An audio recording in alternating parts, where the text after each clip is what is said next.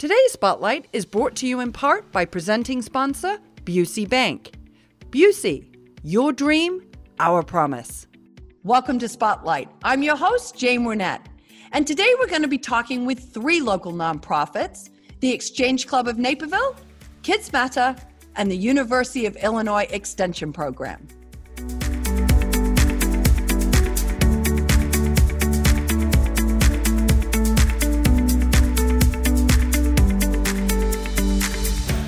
Welcome back to Spotlight. I'm your host, Jane Wernette. And joining me now from the Exchange Club of Naperville is immediate past president Ron Amato. Welcome to the show, Ron. Hi, Jane. Thank you for having me. Always a pleasure to have our friends from Exchange Club with us. And I'm going to start out because so many people in town know you for Ribfest. That's what they associate the Exchange Club with. But you're so much more than Ribfest. So I'd love you to take a minute and tell the viewers about the Exchange Club, kind of its history and its purpose.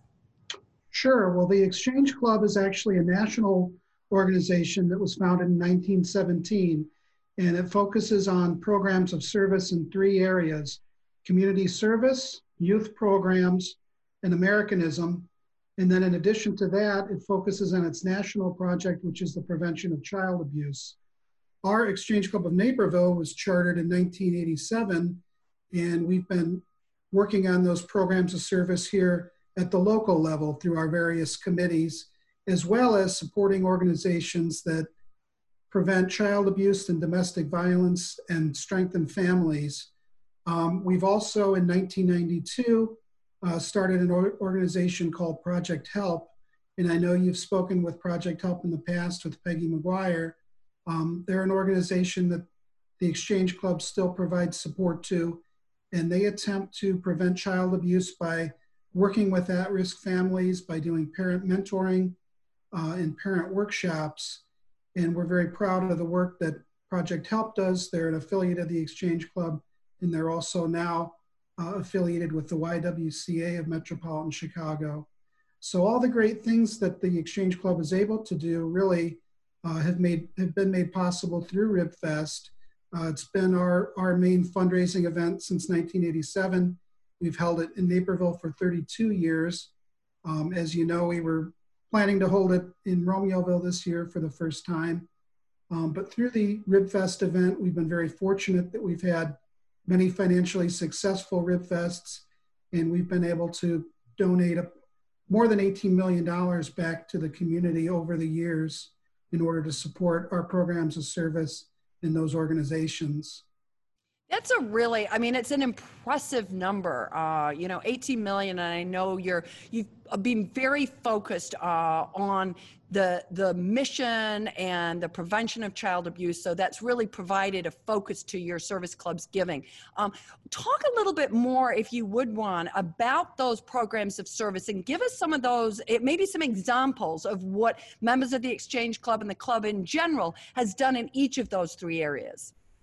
Sure. Well, through our committees, um, the, the Exchange Club works on different community service oriented projects, uh, youth programs, and Americanism related projects. The Community Service Committee does a number of different projects through the year. One of the bigger projects that they work on is the Adopt a Family program that they do around the holidays, where club members are able to act as secret shoppers and go out and, and shop for families uh, in need in order to make sure that they have uh, good good holiday season.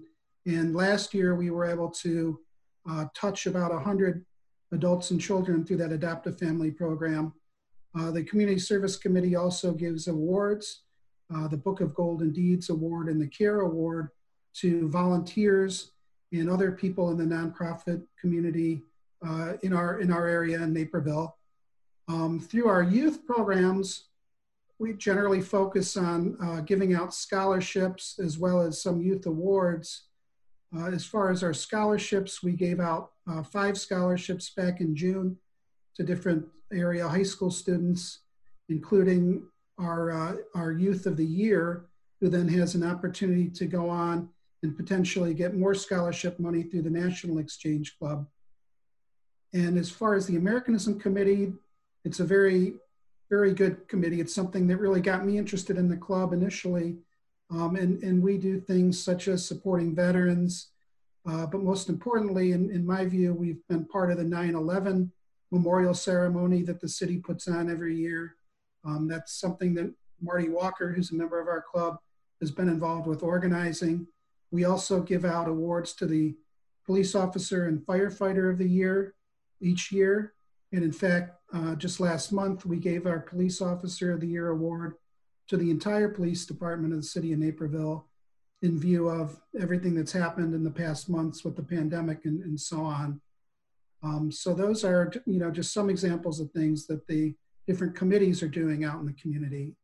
And that involves a lot of people. I mean, that's a lot of, uh, even though, you know, very, very clearly focused on the different areas of service, it's a wide range of things that you're supporting and, and certainly giving. And I know uh, for a lot of those people who not only receive the war- awards, not people don't go into nonprofits to get awards, but it certainly is really, uh, it means a lot when another group uh, recognizes the work that's being done in the community. And certainly for those uh, young people that receive scholarships, that's you know, that can be the difference between uh, getting to move on in their journey or maybe not getting to move on in that journey. So uh, we thank you for that. And I know we sort of touched uh, to begin with on RibFest because again, we, we know that, and you talked about uh, $18 million raised. I'm sure it was a very difficult decision this year to make the decision uh, to cancel. Uh, so talk us through a little bit about how that process went went for you. Sure. Yeah, it was a tough decision, and we we kind of held off on making the decision as, as long as we could. I think initially back in March, we were hoping that maybe somehow miraculously things would get better. But um, there did come a point when, just for health reasons, it was pretty obvious that we were not going to be able to hold a large outdoor gathering like that. And then also, it became difficult for us to promote the event and try to sell tickets with people's mindset just being sheltered in place and in fact, we, we did have a fourth headlining act that we didn't announce for Country Night, which I think would have been a very popular headlining act, but we were not never able to announce that entertainer and, and sell tickets just because of the environment with the pandemic. So ultimately, we were forced to make the decision to postpone the event until 2021. And it was not an easy decision. Again, we had put a lot of energy, our steering committee, our RibFest chair, and our executive director into planning a new event down in Romeoville. And I guess the only good news is we're, we're working hard already on 2021.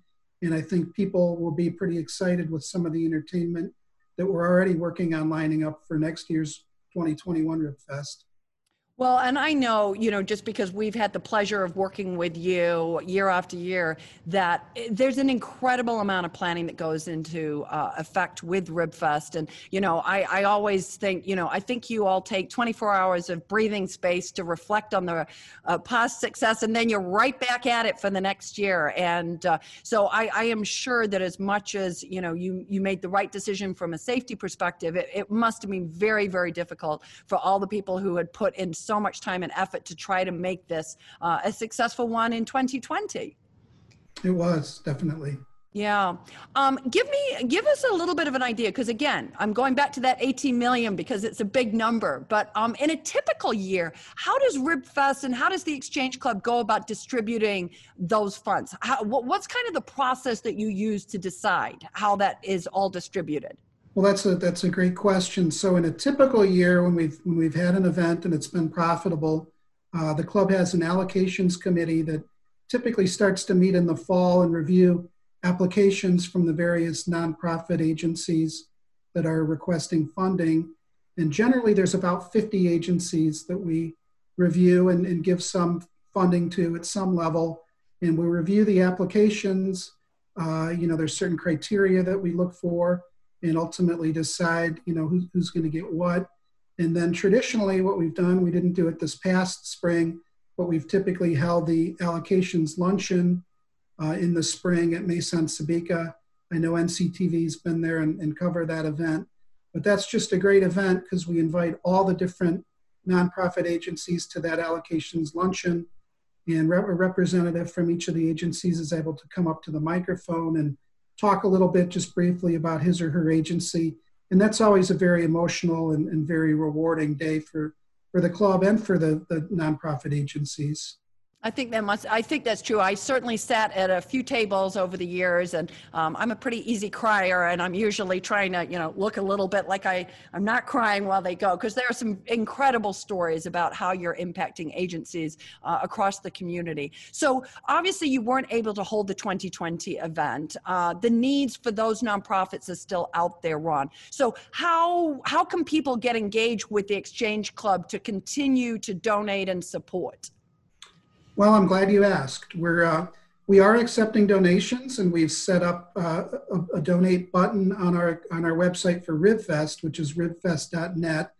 And we, you know, we're hoping to get donations from different individuals. Um, when we gave ticket refunds to people who purchased concert tickets for our you know, Speedwagon and Styx, we've tried to encourage people to make a, a donation if they can to try to help support the club's mission so anyone can go on the, the website and make a donation to the club.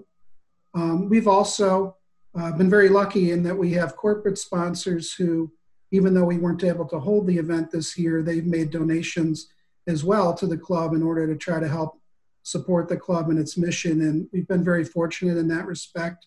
Um, we've gotten some relatively sizable donations from some of our corporate sponsors. And then lastly, you know, we are looking at potentially doing some other fundraising events if we can, you know, during 2020. Yeah, well, I, I, you know, I think we have really seen one of the things we've seen during this pandemic is uh, people, individuals, and businesses where they can have really stepped up, and uh, I think it's a trying time for many, uh, and not everybody is able to, but those that can have really gone above and beyond. So uh, that's good to hear, and we encourage people to continue to do that. As we start to wrap up, Ron, if somebody is interested in joining the Exchange Club, how, how do they go about that? What's the process? Process?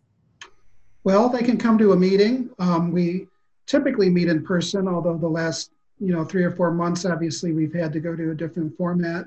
We've been holding Zoom meetings, but our meetings are, are on the first Friday of the month at lunchtime and on the third Thursday of the month in the evening. And anybody who's interested in the club is welcome to join a meeting. And hopefully, before too long, we'll be able to meet in person again at uh, Colonial Cafe in Naperville. Um, but there is information on the club's website for people who are interested in learning more about the club or learning about how to become a member. And we encourage new members. You know, we've had uh, just in the, the, years that I've been involved with the club, we've had some longtime members move on, and we've also had some newer members that really have taken an interest in the club and, and stepped up into leadership roles. So we're always looking for new members. I think that's wonderful, and I think you know it's it's a great service organization and an opportunity to develop some leadership skills and and just get to know the community better, right? Exactly. Yeah. Great, well, great listen, Ron, I want to thank you for stopping in and chatting with us. You know, we uh, we feel your pain in terms of uh, RibFest not being able to take place in 2020. We'll look forward to seeing it uh, back out there in the summertime uh, as a tradition in 2021. And uh, we encourage everybody to, you know, as always, go check out the Exchange Club's website uh, for more information. And Thank you. And we're going to take a quick break and we'll be back after a few short messages. Thank you, Jane. Thank you, Ron.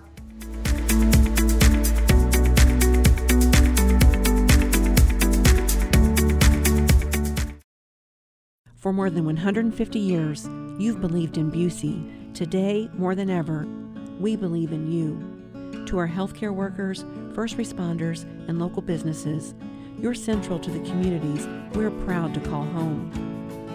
Busey's grateful to partner with you and your families through life's ups and downs, today and for generations to come. Because as neighbors helping neighbors, we're in this together. Busey, grateful to serve the communities we call home.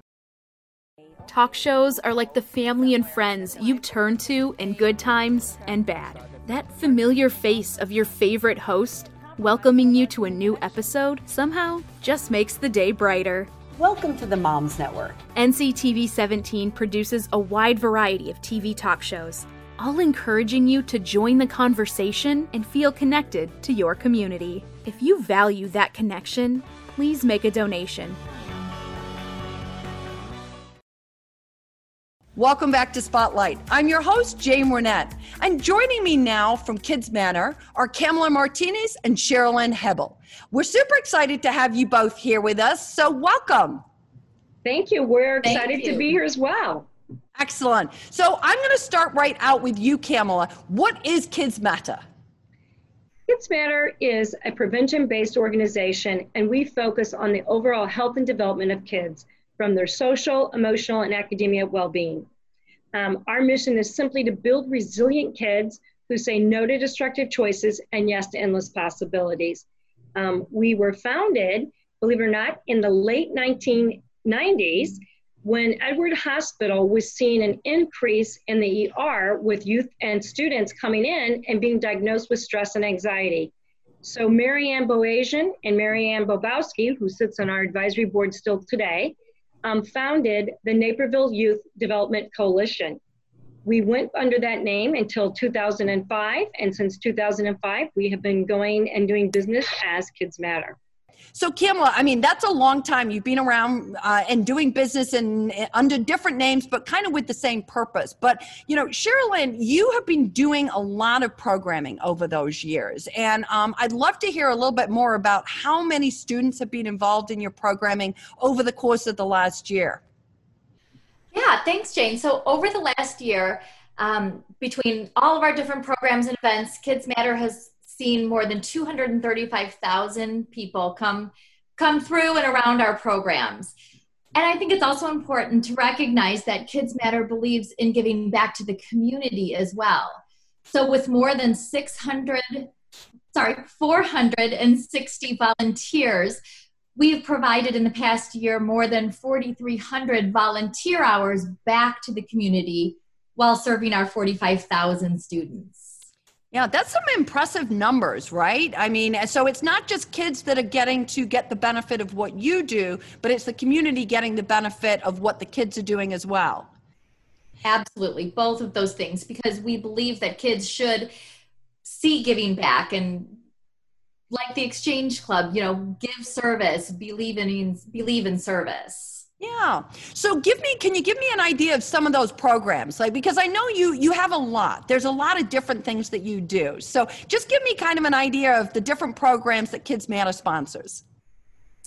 Absolutely. So Kids Matter is involved in, um, we put on a job fair every year. Well, we encourage students to come and learn from more than 50 vendors of different career opportunities um, at our job fair. We do a volunteer for volunteer fair. So that again introduces kids who might not know if they have a heart for volunteerism or might have a heart for it, but not exactly know how to go about finding volunteer opportunities. So we welcome nonprofits uh, in a room all together to uh, expose kids to different volunteer opportunities. We also do a um, we also do programs such as our Career Pathways program, our Digital Leader program. Um, so we've got different opportunities for kids to get involved in different levels. Yeah, I think I'm, what's exciting about your organization is that you've evolved in that programming over the years. I mean, the job fair and the volunteer fair have been around for a, a while, but some of these other programs that you mentioned are new. So, Kamala, let me ask you what's a program that you're particularly proud of right now? Um, well, we're, we're proud of all of our programs, Jane. Like Sherilyn said, we have a lot of programs, but two new programs that we've introduced in the past two years have been the Digital Leader Summit, where we roughly have 400 students from 203 and 204 from fourth grade through eighth grade going through that two day program. And it's really teaching them about being a good digital citizen, as well as teaching them leadership capabilities, and also teaching them the good things about the internet, but also maybe some of the things that aren't so good about the internet. Literally, we know that students spend six and a half hours a day above and beyond their homework and their schoolwork on digital devices. And we also know that because kids are spending so much time on their digital devices, they are not getting enough sleep and it's impeding their brains being fully developed because they're developing until they're 25 years of age. So that program is near and dear to us. But the program that I really want to talk about tonight, Jane, is the college. It's called the Career Pathway Program. This is a college and career readiness program, and we developed it for juniors and seniors in high school to expose them to authentic workplace learning career pathways. Nationally, we have 16 career clusters across the United States, and the state of Illinois has adopted seven of those 16. And so the Pathways program, we are building a, a, all seven are being developed so that we can help that student that maybe isn't wired for a four-year college. We're helping the students that are wired that want to go straight from high school into a careers technical training skills path, a student that wants to go to a two-year community college or an associate's program. And then we also are building pathways and tracks for our traditional four-year college student. But all three are just as important because all of our kids in our community are so talented, so special. We just really want to help kids find and their purpose, understand and know their value, and help them find their pathway. And this program does that for them. Yeah, and and I know you've been working with both of the school districts. And Sherilyn, you know, say a little bit more. I know this is a, a program that's near and dear to your heart also. Yeah, you know, this was our launch year for this program. And so we we we launched in January with a wonderful Naperville partner, Dealer Inspire.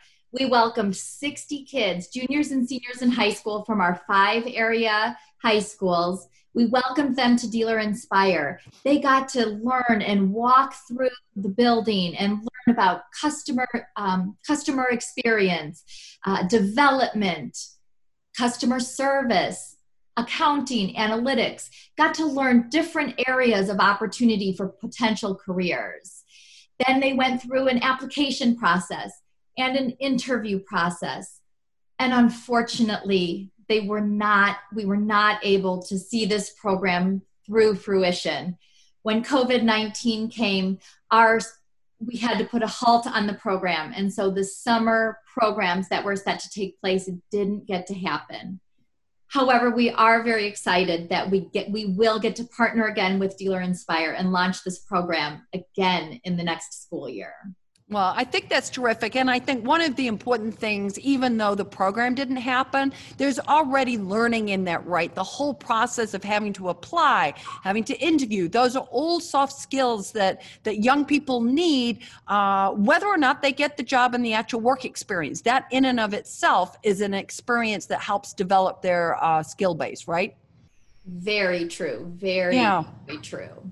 Absolutely. Kamala, um, obviously, COVID has really, I mean, it, uh, it derailed your Career Pathways program. Uh, it certainly has had a big impact on uh, the adults in the world and the little kids in the world, but certainly has had a big impact on our teens and our and uh, the kids that are in school. How has Kids Matter been addressing kind of some of the mental health issues in teens? Yeah.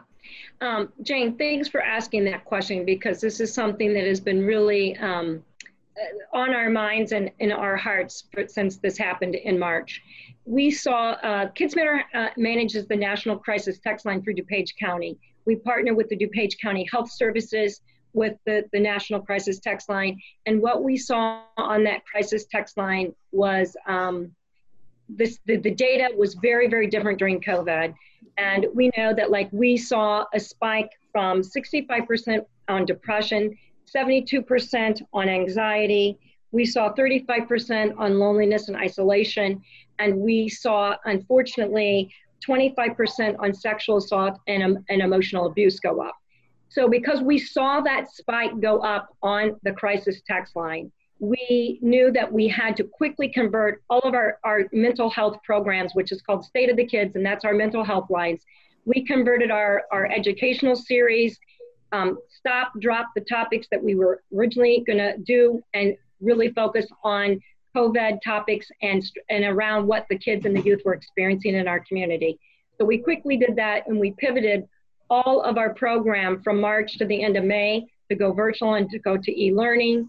Um, and we also uh, trained, we just have the pleasure of training. We have a, a curriculum from the Harvard um, Medical School. They developed it, the researchers from Harvard Medical School and the Benson Henry Institute for Mind and Body.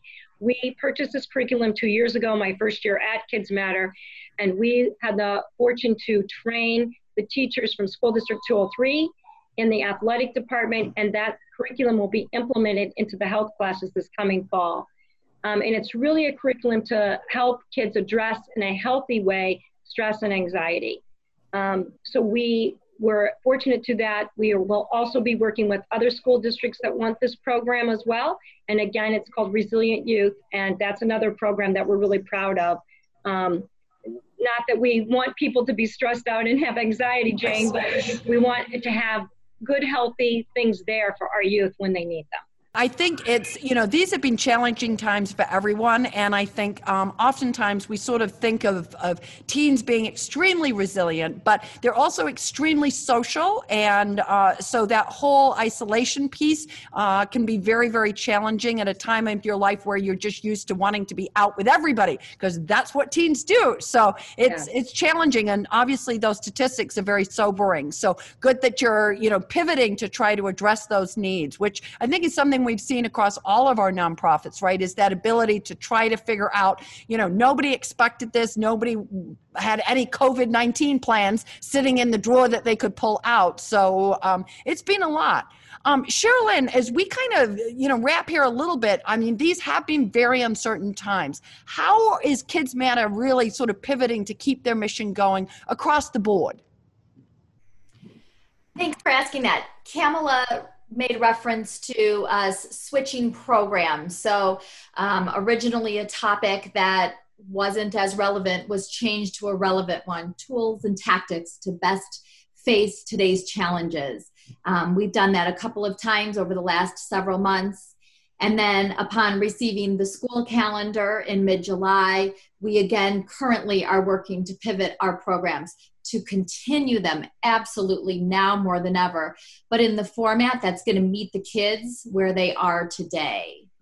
And then another big wheels in motion that we have currently going right now is we're pivoting our annual Empower Gala.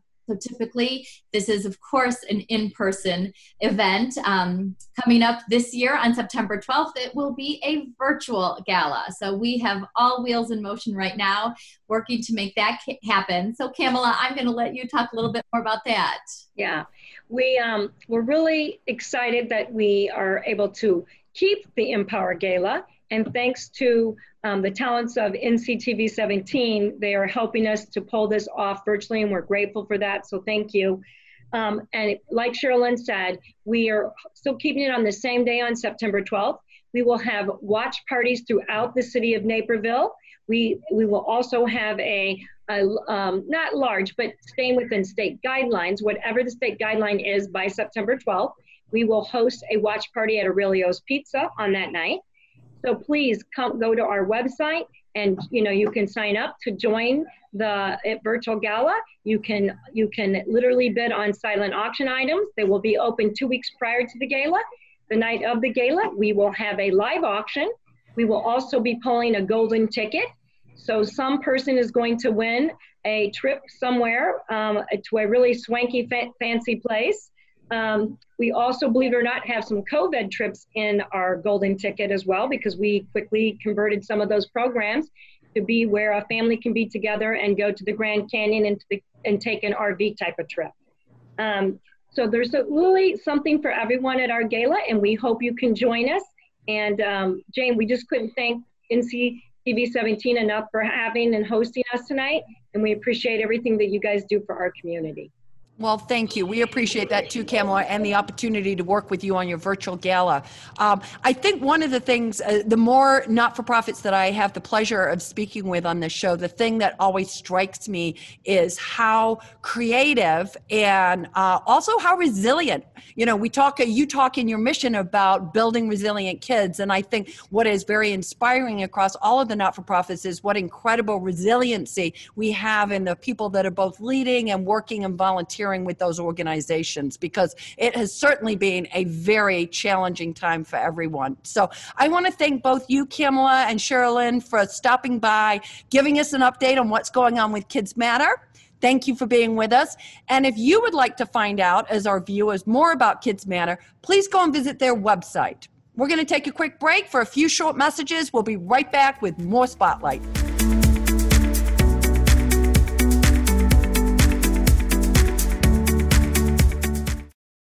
For more than 150 years, you've believed in Busey. Today, more than ever, we believe in you. To our healthcare workers, first responders, and local businesses, you're central to the communities we're proud to call home. Busey's grateful to partner with you and your families through life's ups and downs, today and for generations to come. Because as neighbors helping neighbors, we're in this together. Busey, grateful to serve the communities we call home. We tell everybody's stories, stories big and small. Everybody's story matters to us, and it comes in a variety of shapes and sizes, and that's what makes it so special. We don't always need a big story. Sometimes we want a story that makes us laugh. Sometimes we want a story that we relate to. Sometimes we want to cry with that story. But more importantly, we want to hear the stories about our people in the community.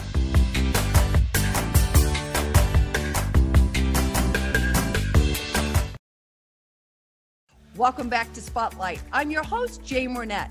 And joining me now from the University of Illinois Extension is Karen Davis and Jan Greikus. Welcome, ladies. Thanks for Thank you. Us. Good to have you both with us. So I'm going to start right out with you, Karen. Can you explain for us what the University of Illinois Extension Master Gardener program is? Sure. So the Master Gardener program is a volunteer program for people who are interested in sharing research based uh, information from the university for home horticulture.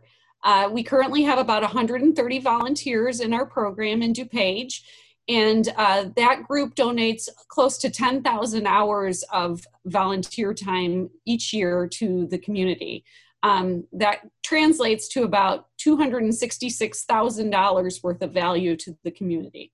So, so give me an idea. Like, help me understand. What does that look like? How do Master Gardener volunteers? How do they help the community? What do they do? Sure. So one of the primary ways that the Master Gardeners help is with the helpline. Um, that's where any homeowner can call in or email in a question to the Master Gardeners, and they can answer a question about, say, your if you're having an issue with something in your yard with your tomatoes or your shrubs or your flowers or things like that. So we have programs that go out into the community, and those take the form of many different uh, varieties of things, such as food pantry gardens, where the, the produce that's produced in a given garden is donated to the food pantries. We have horticulture therapy that goes into places like the DuPage Care Center. Um, we do work with special needs groups through the Western DuPage Special Recreation Association. Uh, we do go into schools, um, and those can be also school gardens, but also working on more science-based uh, activities. Uh, we do have a program for taking uh, worms in the classroom where we explain of worms and the composting projects. You know, I had absolutely no idea uh, that you did all of those things. I mean, so first on a personal level, I am a gardener, so I've got lots of questions that I might have to be calling into the helpline afterwards, like why my hydrangeas are not blooming. But I'm also, uh, it's so exciting to hear about all the different ways you're connecting with gardening, from those food banks uh, to the schools. I mean, that's a wide variety. I mean, you're bringing a lot of different uh, expertise, and as you talked about at the beginning, those volunteer hours into lots of places. So I'm going to talk to you, Jan, because you've been a long longtime volunteer. What has been your proudest moment as a master gardener? Well, this is my 10th year as a master gardener, and I think probably the proudest is uh, having that giving garden for 10 years. Uh, we're at the Ron Ory Community Gardens. We've had four garden plots for 10 years. And in those, uh, well, in the up to now, we've had uh, 27,800 pounds of produce that we have given to food pantries uh, primarily loaves and fishes. So that's probably the proudest uh, moment because it's not easy gardening out there in those plots. It's pretty hard, and we have to start from scratch every year.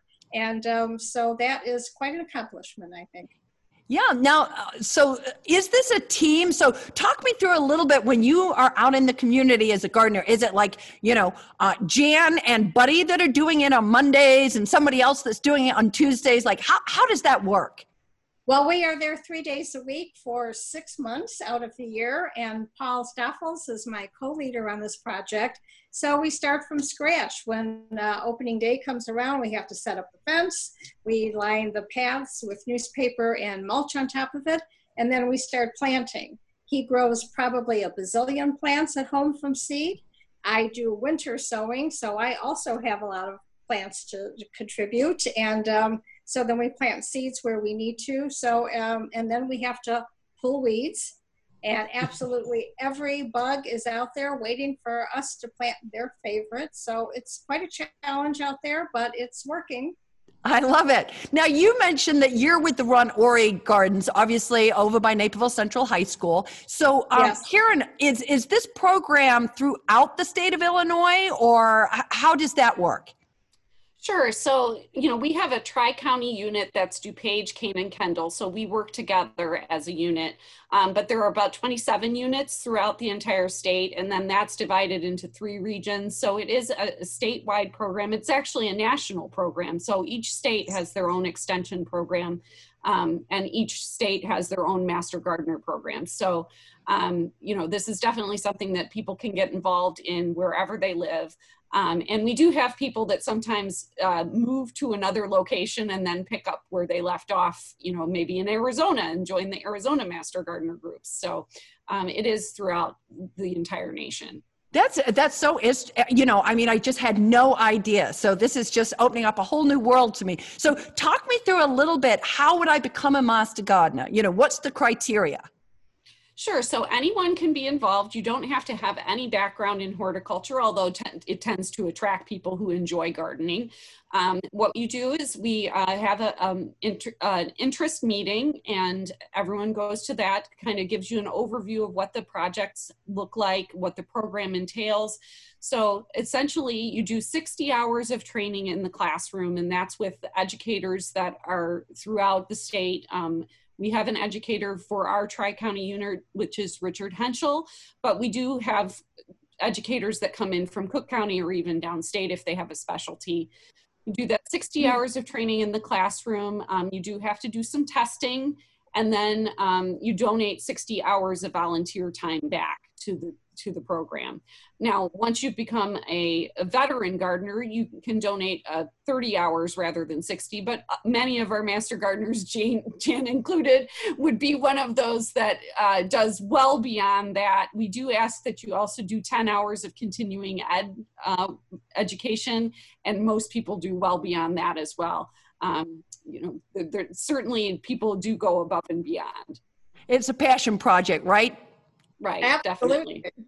Yeah, I was going to say, Jan, as you were talking about it, I could just sense your energy level and and the excitement. I mean, obviously, you know, you've got the weather, you've got the bugs, you've got all of that stuff, but clearly you love it. I absolutely love it. It's a great place to be. We work from 8 to 10, and there's a team of about 35 master gardeners who live close enough to for coming to that project to make sense.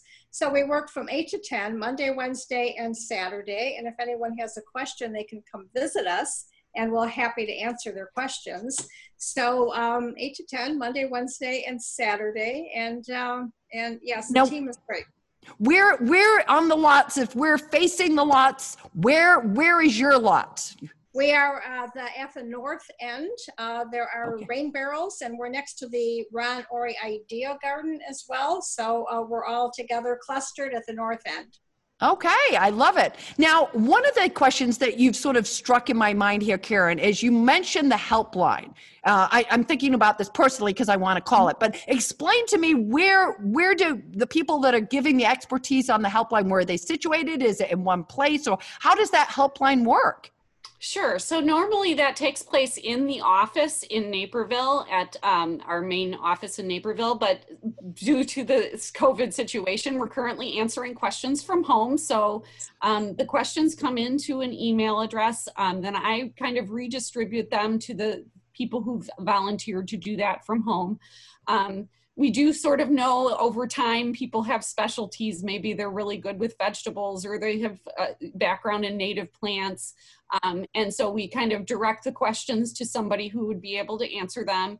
They do the research on them. We do have some um, uh, a, a search engine that we can use that actually searches all of the extension websites. So even if the University of Illinois doesn't have a specific article based on some specific problem, say tomato blossom end rot or something like that, then maybe one of the other local extensions would, like Purdue University or Wisconsin.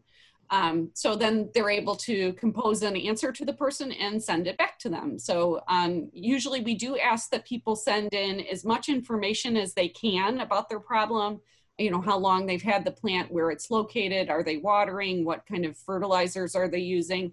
And then we do usually ask that they also send in a picture that shows the plant overall and a close up if there's any problems and something to provide scale like a coin or a pen so that we can have an idea of how big that item might be I, I have got oh, okay. Do give me an idea about how many questions do you get on an annual basis? It seems like if people know about this, I, I ah, I've got so many questions. sure, sure. So, so we get hundreds of questions. Um, we just recently we were featured in a newspaper article, and you know people can pick that up sort of from anywhere. So we were getting some questions that weren't even necessarily local, but we do the best we can with trying to answer them. Um, we do sometimes also get questions that go down to the state and then get kicked back to us because they know it's someone in our area. We try to basically answer questions from our county as a priority um, and then you know redirect questions if it needs to go somewhere else. Okay.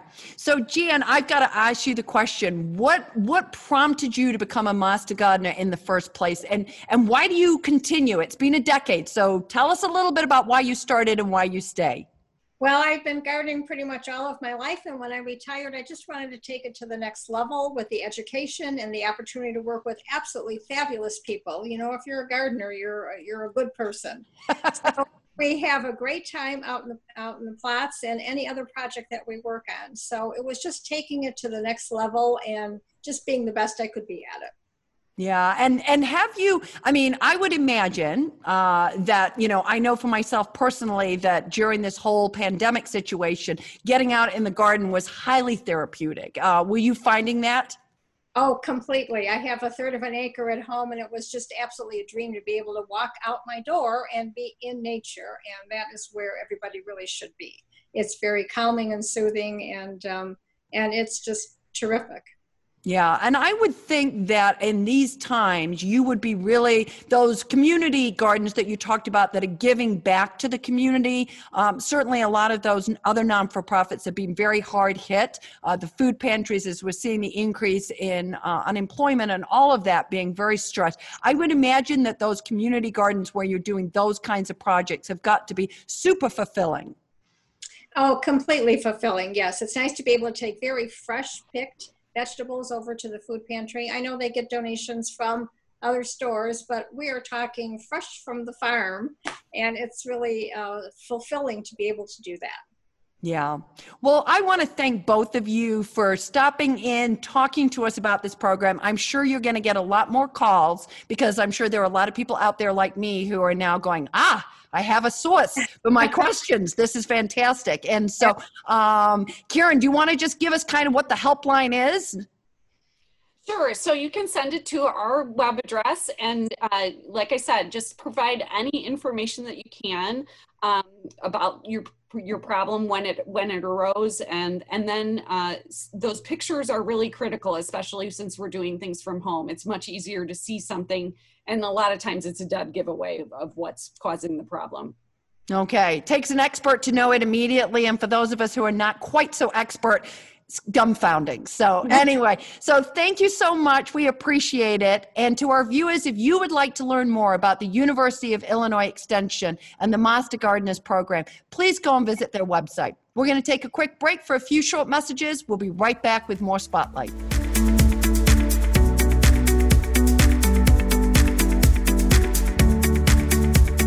I'd like to thank all of my guests for joining us on Spotlight and to our friends at Busey Bank for their generous support of today's show. If you would like to learn more about any of the organizations we spoke to today, please go and visit our website at nctv17.com. And to stay connected about what's happening in your community, sign up to receive our free daily NCTV news update or like and follow us on Facebook. For Spotlight, I'm Jane Renette. Thank you for watching. Today's Spotlight is brought to you in part by presenting sponsor Busey Bank. Busey, your dream, our promise.